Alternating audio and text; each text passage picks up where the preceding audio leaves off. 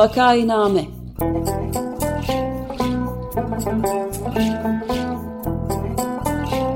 Salgın günlerinde memleket manzaraları.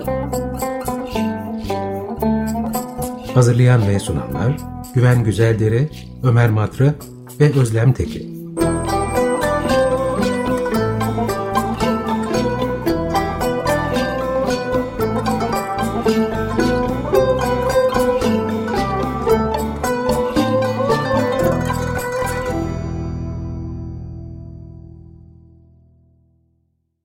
Vakainame'ye hoş geldiniz. 95 FM Açık Radyo'dasınız. Programı Ömer Madra, Özlem Teke ve ben Güven Güzeldere birlikte yapıyoruz.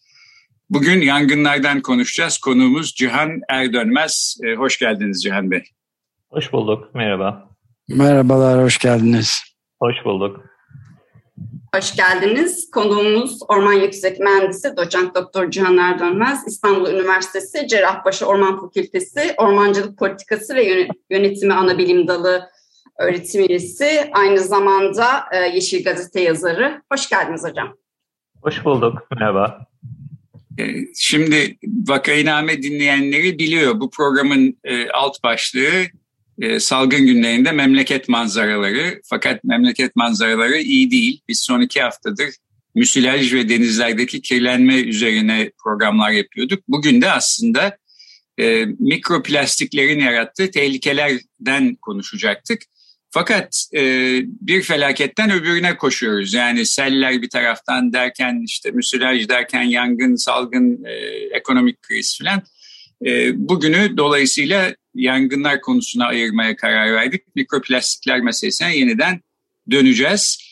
E, neredeyse iki haftayı buldu. Yangınlar sönmüyor. E, yurdun dört bir yanı alevler içinde işte hasar büyük canlılar, ormanlar. E, Cihan Bey siz de bu işleri yakından takip ediyorsunuz. Üstelik evet. e, Haziran ayında yazdığınız bir yazıda e, yangınlar geliyor dikkatli olalım diye bir ikazda da bulunmuşsunuz ama şimdi tabii anlıyoruz ki Ağustos ayında iki ay sonra e, mesele başımıza geldiği zaman e, kimse e, buna dikkat etmemiş ta ki felaket kapıya dayanana kadar. E, şu anda durum nedir? Genel bir değerlendirmeyle başlayalım mı?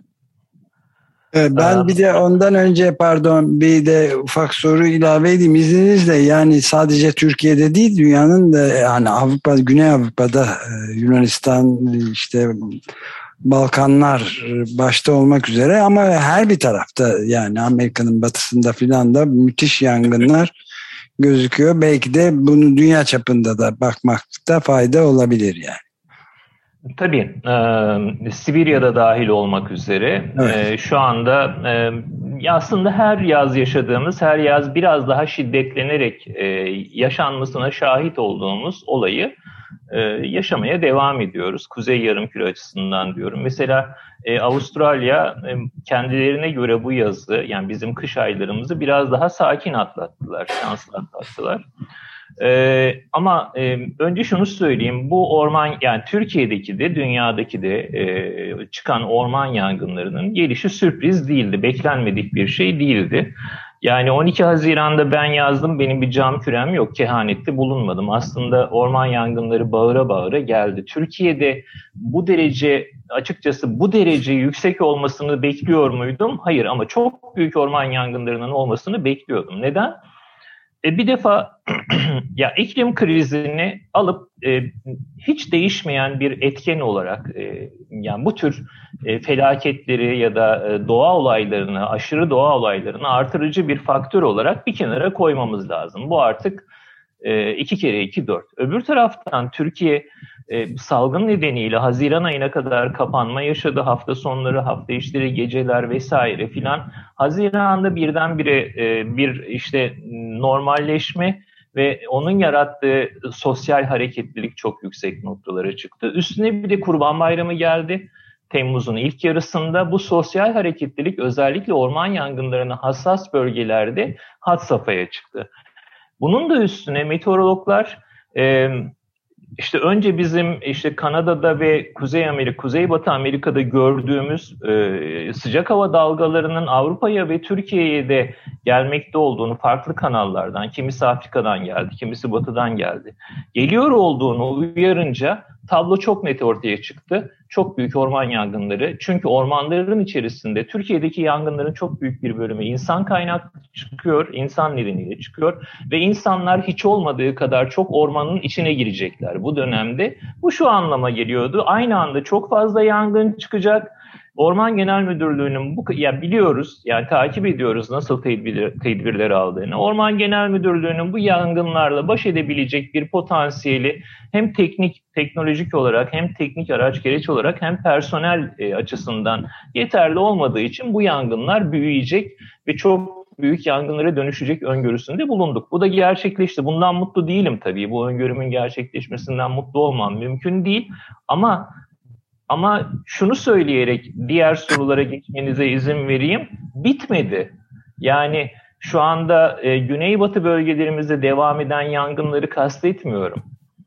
Türkiye'de e, yangınların büyük bir bölümü Ağustos yani uzun yıllar ortalamalarına baktığımızda Ağustos-Ekim arası çıkan yangınlar e, Mayıs-Temmuz arası çıkan yangınlardan çok daha fazla ve çok daha etkili oluyor. Dolayısıyla ee, belki birazdan hani neler yapılmalıyı konuşacağız. O yapılmalılar konusunu e, çok dikkatli ele almak ve Orman Genel Müdürlüğü'nün ve hükümetin inatçı tavrını e, kırmaya çabalamak gerekiyor. Çünkü orman yangınları bitmedi. Daha da büyük yangınlar olabilir Türkiye'de. Bunlar sönse bile.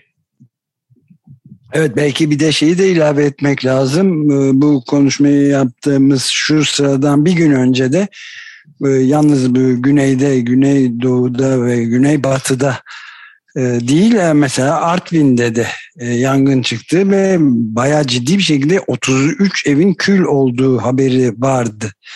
Daha bunu şey yapamadık, sindiremeden başladık.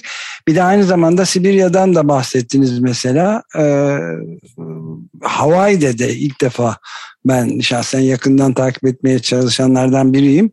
Hawaii adasında da çok büyük bir e, yani söndürülmüş gerçi azaltılmış ama ilk defa e, görülüyor.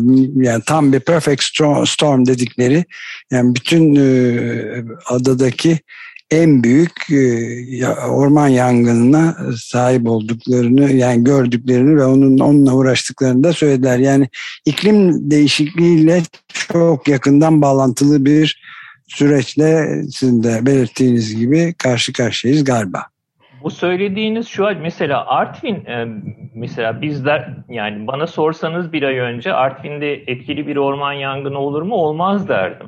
Yani biz Çok Artvin şaşırdım. Kafkas orman yapısı e, Kafkas ormanları ya da işte e, Kuzeydoğu ormanları Türkiye'nin hem bitki örtüsü açısından hem de meteorolojik veriler açısından orman yangınlarının etkili orman yangını çıkar. Her yerde çıkar orman yangını ama o coğrafyada büyümez, etkili olmaz.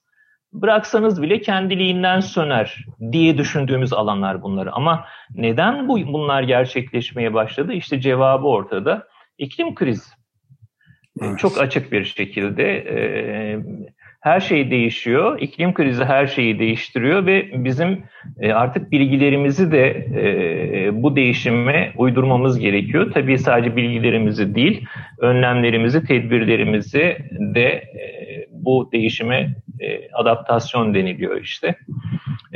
Bir taraftan iklim kriziyle mücadele ederken yani olmaması ya da etkisini artırmaması için mücadele ederken bir taraftan da uyum tedbirlerini hayata geçirmemiz gerekiyor maalesef. Evet ben de şunu ekleyeyim ee, yani bu yangın felaketleri konusunu iki açıdan ele almak faydalı olabilir diye düşünüyorum. Bir tanesi geniş bir açıyla bakarsak bu e, küresel bir problem olan iklim krizinin e, iklim kriziyle ilgili bir şey. E, Türkiye Paris Anlaşması'na ısrar ediyor, yapılacak şeyleri yapmıyor filan. Bir bu. Bir de fakat e, yerel e, kısmı var bu problemin herhalde. Yani evet iklim krizinden doğan böyle yükselen ihtimaller falan var ama bizim de burada bir şekilde belki biraz daha hazırlıklı olmamız e, mümkündü. Orman Genel Müdürlüğü diye bir kurum var anladığım kadarıyla. Ne yapıyor bu kurum? Ne yapması lazımdı? Ne yapsa e, bu yangınlardan meydana gelen hasarı biraz daha azaltabilirdi ya da azaltabilir miydi? Azaltabilirdi. Ee, yani e, öncelikle tabii söndürme konusuna geçmeden önce hani tıpta önleyici tıp diye bir şey vardır ya. Aslında ormancılıkta da var. Önleyici tedbirleri e, biz hiç e, önleyici tedbirlerle hiç ilgilenmedik. Şunu söylemeye çalışıyorum.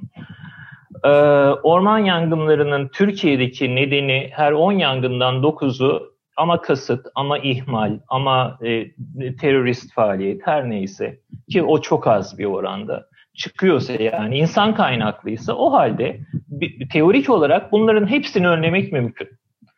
E, yani doğal e, nedenlerle çıkan yangınları önleyemeyiz. Çünkü ne zaman e, yıldırım düşeceğini, nereye düşeceğini bilemiyoruz ve o yangın çıkar. Tabii ona karşı söndürme önlemlerini almak lazım. Fakat e, teorik olarak insan kaynaklı çıkan her bir yangını önlemek mümkün. Tabii pratikte hepsini önlemek mümkün değil. Ama ben e, diyorum ki e, birazdan söyleyeceklerimiz uygulansaydı mesela e, dedim ki insan hareketliliği çok arttı bu aylarda.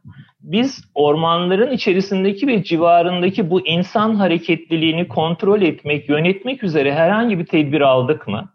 Örneğin milli parklara, örneğin e, tabiat parklarına, o örneğin orman içi mesire yerlerine giriş çıkışla ilgili herhangi bir sınırlandırıcı tedbir aldık mı? Almadık. Yetmez.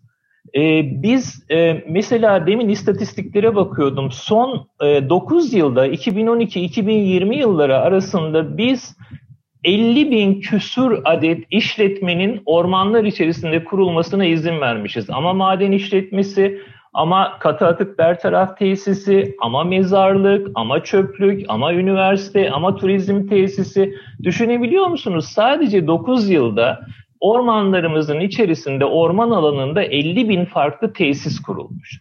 Bu tesislere insanlar girip çıkıyorlar. Bu tesislere araçlar girip, girip çıkıyorlar. Ve bu giren araçlar ve insanlar böyle dönemlerde bir numaralı yangın riski.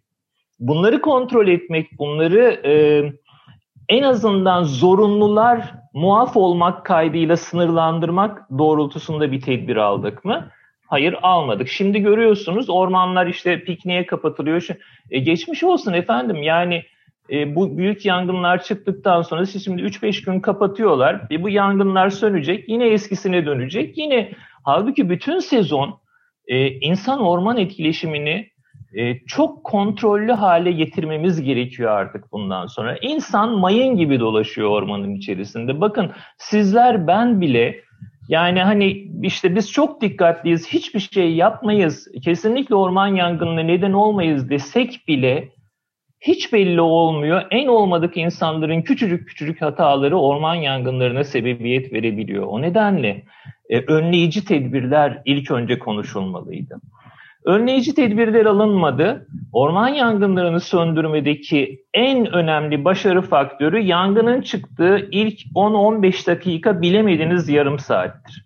Bu sürede yangına müdahale eder ve kontrol altına alabilirseniz başarılı olursunuz. Ama bu süre geçerse bu koşullarda Ege Akdeniz coğrafyasında, Kızılçam ormanlarında, Maki florasının olduğu alanlarda yarım saati kaçırırsanız, sıcaklık 40 derecelerin üzerindeyse, rüzgar şiddeti yüksekse, bağıl nem, havanın bağıl nemi %20'lerin 30'ların altındaysa üzülerek söylüyorum geçmiş olsun artık yapabileceğiniz hiçbir şey kalmıyor. İşte bu noktada bu uçak konusu çok tartışıldı, helikopter konusu çok tartışıldı. Elbette kara karadan müdahale de çok önemli ama en hızlı müdahale aracı mesela şu konuşuldu biliyorsunuz 4900 litre 5000 litre konusu konuşuldu. İşte ihale açılırken Türk Hava Kurumu'nun uçakları girmesin diye 5000 litre e, baremi konulmuş denildi. Doğruysa eğer, oysa ben şöyle düşünüyorum. Ben Orman Genel Müdürü olsam 5000 litrelik, 10 bin litrelik 3-5 uçağım olması yerine 2000 litrelik 20-30 e, uçağımın olmasını e, daha küçük ve daha esnek hareket edebilen, daha hızlı hareket edebilen uçaklarımın olmasını isterim. Çünkü Çünkü yangını biz ilk anda söndürebilirsek, ilk yarım saatte söndürebilirsek söndürüyoruz. Bu koşullarda söndüremezsek artık görüyorsunuz yani yurt dışından uçaklar geldi, helikopterler geldi. Uçak sayısı 3'ten 16'ya, helikopter sayısı 10'lulardan 40'lılara çıktı. Ama söndürebiliyor muyuz? Söndüremiyoruz maalesef. Dolayısıyla hızlı müdahale, yani önleyici tedbirler ve hızlı müdahale konusunda Orman Genel Müdürlüğü zaaf içerisinde kaldı maalesef. Tabii Cihan önleyici Bey, tedbirler, özür dilerim, önleyici ha, tedbirler sadece Orman Genel Müdürlüğü'nün konusu değil. Aslında bütün kamu idarecileri, valilikler, e, ilgili bütün kamu organizasyonları bu konuda uyanık davranmalıydı.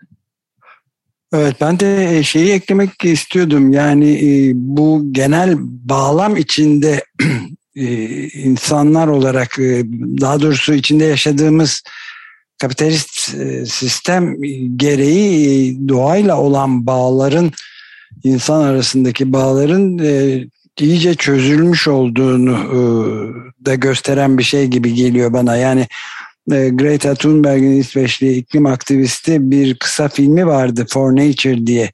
Açık Radyo'nun sitesinde de yayınladık onu doğa için anlamında.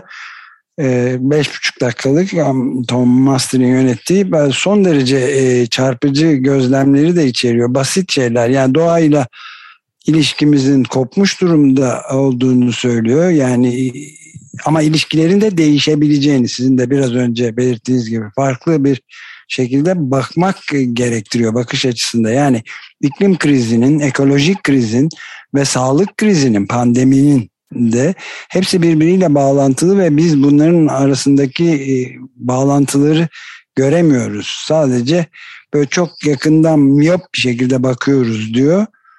E, yapmamız gereken şey yüzleşebilmemiz için bu noktaları birleştirmek gerekiyor. Çünkü değişmezsek hapı yuttuk demektir diyor zaten ve hem sağlık açısından hem gıda beslenme yani insanlığın beslenme tarzları açısından hem biyoçeşitlilik e, dünyasındaki durum hem iklim hem de hayvanlarla olan ilişkilerin tamamen yeniden gözden e, geçirilmesi ve radikal e, bir bakış değişikliği öneriyordu. Ben bunlara çok katılıyorum ve yani çok net bir şekilde söylediği gibi Greta Thunberg'in bazılarımızın pek çok seçeneği var diye bitiyordu filmin sözde konuşmasında. Bazılarımızın elindeyse hiçbir seçeneği yok. En çok güce sahip olanlar, en çok sorumlu olanlar ama çoğumuz bir şeyler yapabiliriz ve şöyle bir soruyla, direkt bir soruyla bitiyordu. Peki öyleyse siz ne yapacaksınız diye. Bunu 22 Mayıs'ta Dünya Biyolojik Çeşitlilik Günü'nde gösterime sokmuşlardı. Bana çok doğru gibi geliyor bu bakış açısı ne dersiniz? Kesinlikle katılıyorum. Zaten e, mesela ben e, Yeşil Gazete'ye yazdığım bir yazıda ot gibi yaşamayı öğrenmeliyiz dedim. O biraz evet. e, çok pozitif tepki aldı ama negatif tepkiler de aldı. Tabii orada e, ot gibi yaşamaktan ne anladığımız önemli. Ben otlar gibi basit yaşamamız gerektiğini o yazıda detaylarıyla açıkladım Aynen. zaten. Bütün bütün yaşam alışkanlıklarımızı değiştirmemiz gerekiyor. Yani oturduğumuz konutlardan kullandığımız ulaştırma araçlarına, alışveriş alışkanlıklarımızdan bulaşık yıkama alışkanlıklarım. Burada tabii bunları söylerken e, fosil yakıt şirketlerinin sorumluluklarını bireysel olarak insanların üstüne yıkmak gibi bir niyetim yok tabii ki. Yani gerçekten büyük sorumlular var. Çok büyük sorumlular var iklim krizinde. Ama bu, bu büyük problemi değiştirmek için hepimize de görevler düşüyor ve hepimiz e, üzerinde yaşadığımız gezegendeki rolümüzü e, çok iyi tekrar tanımlamalıyız, baştan tanımlamalıyız. Ben şöyle söylüyorum, yani yüzyıllardır, bin yıllardır filozoflar yaşamın amacını e, tartışıp durmuşlar. E, ben şöyle diyorum, yaşamın amacı olması gerekmez, bizatihi yaşam kendisi amaçtır.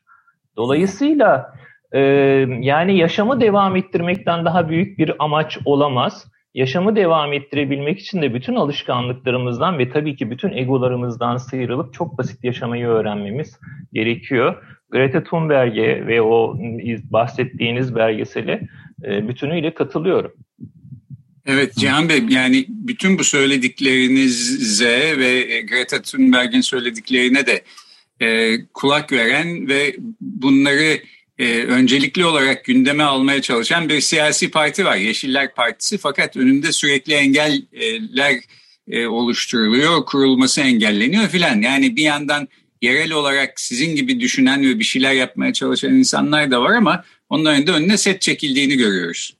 E, takip ediyorum onu da maalesef. E, yani e, tabii o da bu şartlarda bile akıl alacak bir şey değil. Yani hani Türkiye koşullarında bile e, olayın mantığını anlamak mümkün değil. Yani Türkiye'de bile bu, bu konuda sorun çıkmaması gerekiyordu en azından. Bir siyasi partinin kurulması konusunda sorun çıkmaması. Yeşiller olmaz, başka bir parti olur. Önemli değil ama bu, bu, bu derece e, problem yaratılması partinin kuruluş sürecini artık e, yönetim mekanizmalarının e, akıl ve mantıktan bütünüyle uzaklaş, uzaklaşmış olduklarının göstergesi.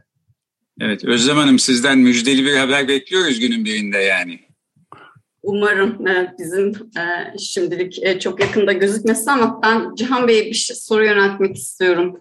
E, şimdi yangınları artık durdurmamız pek imkan dahilinde gözükmüyor ama e, kısaca yangın sonrası ne yapmalıyız ya da yapmamalıyız üzerine birkaç şey söyler misiniz? Çünkü e, yani sosyal medya üzerinden özellikle yani bu konuda e, hiçbir e, bir altyapısı olmadan birçok yorumlar yapan insanlar oluyor. Yanlış bilgilendirmeler oluyor ve bu e, yanlış bilgilerin alıcısı çok daha fazla oluyor ne yazık ki bilimsel bilgi e, yerine.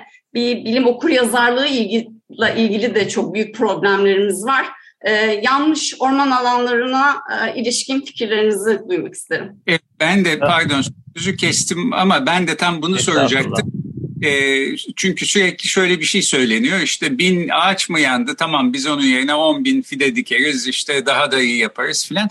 Halbuki böyle yıkılan evin yerine yeni ev yapmak gibi bir şey değil. Yani orman yanınca bütün oradaki flora fauna yok oluyor, içindeki canlılar yok oluyor.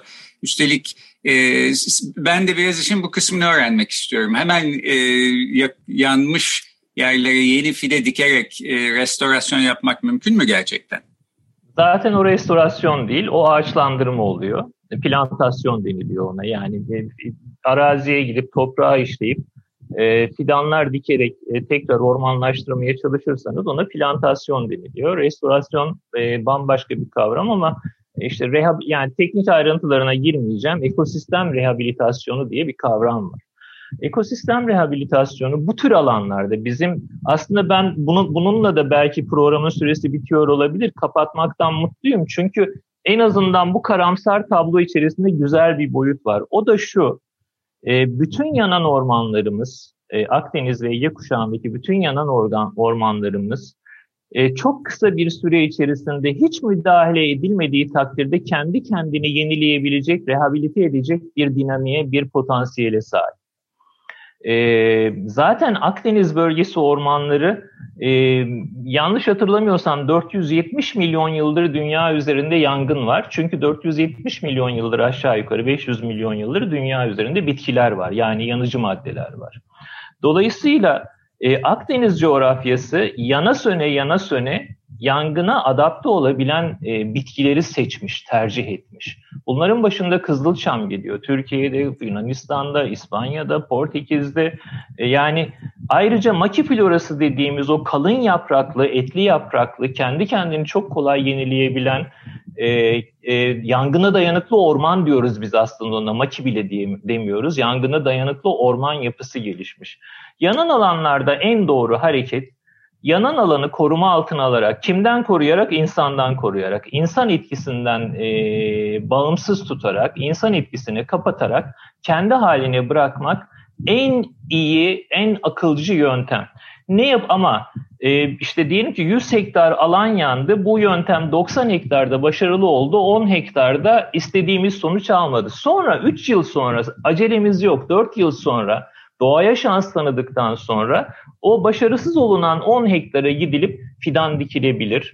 Yani doğa desteklenebilir, tohum ekilebilir, başka yerlerden alınan kozalaklar oraya serpilebilir. Ee, yani destekleyici önlemler alınabilir ama ilk etapta yapılacak iş, en akılcı iş yanan alanı koruma altına alıp doğayı kendi haline bırakmaktır. Çok büyük oranda doğa kendini rehabilite edecektir. O nedenle dinleyiciler şu anda o yanan alanlarda görmüş oldukları kapkara fotoğraflara üzülsünler. Ben de üzülüyorum. Binlerce canlı, milyonlar, milyonlarca canlı yok oldu. Ama bu e, durum o coğrafyadaki o ekosistemin bittiği yok olduğu anlamına gelmiyor. O ekosistemin kendini çok kolaylıkla yenileme gücü var. E, tarih ve evrim o bölgeye, o ekosisteme, o habitata bu özelliği kazandırdı.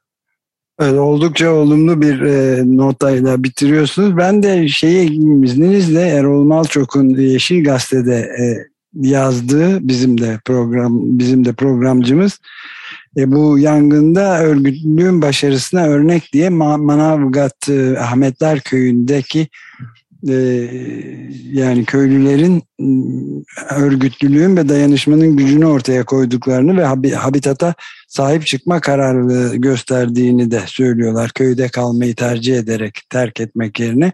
Bu da ikinci bir pozitif nokta olarak yani orman köylüsüyle or, ormanın organik bağının önemini de göstermesi açısından çok hoş bir e, durum diye de iyimser bir notayla da ben de e, bitirmiş olayım. Peki ben de iyimser bir şey ekleyeyim o zaman. Evleri yanan insanlara da otobüslerin üzerinden çay paketleri fırlatmak filan da mutlaka olumlu bir sonuç yaratıyordur. E, bunu da unutmayalım. E, bu şekilde programı da sona erdirelim isterseniz. İstanbul Üniversitesi Orman Fakültesinden Cihan Erdönmez bugün konuğumuzdu. Yangınlar konusunu ele aldık. Çok teşekkür ederiz Cihan Bey. Çok ben teşekkür ederim. Ben teşekkür ederim. Teşekkürler hocam. Görüşmek ben üzere. Hoşçakalın.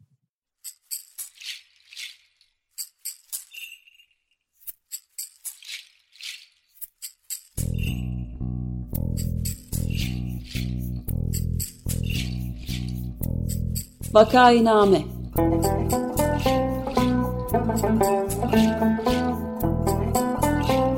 Salgın günlerinde memleket manzaraları.